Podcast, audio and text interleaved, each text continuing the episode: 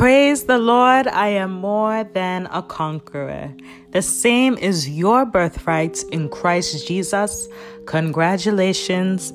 Amen. Welcome to day 37 of our devotional by Kenneth E. Hagin. The title of today's devotional is called Strengthened, and our anchor scriptural reference comes from Psalms chapter 27, verse 1, and Romans chapter 9, verses 33. Grab your Bibles and let's read what it says. Psalms chapter 27, verse 1 reads, The Lord is the strength of my life. Of whom shall I be afraid? Romans 9, verse 33 says, Whosoever believeth on him shall not be ashamed. The language of faith says, I can do all things in Christ. The Lord strengthens me. I cannot be conquered. I cannot be defeated. If a natural force comes against me, it can't defeat me because there aren't enough natural forces in all the world that could conquer the Christ who dwells within me.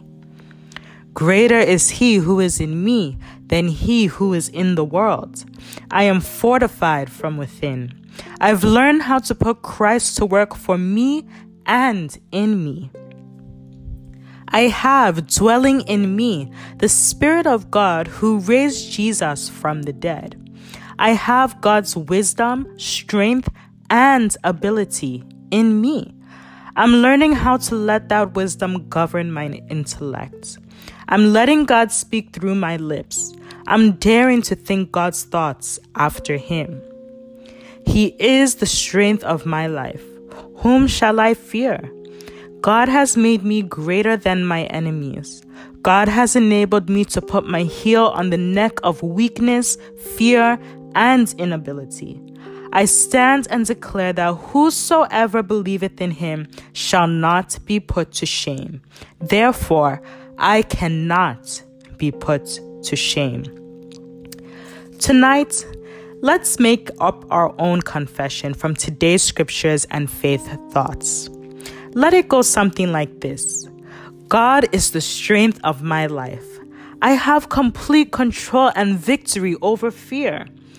With faith, I shall never be ashamed. Praise God. I pray we all have an amazing night tonight and a beautiful week ahead. And see you guys again tomorrow on this devotional. Have a good night and God bless you.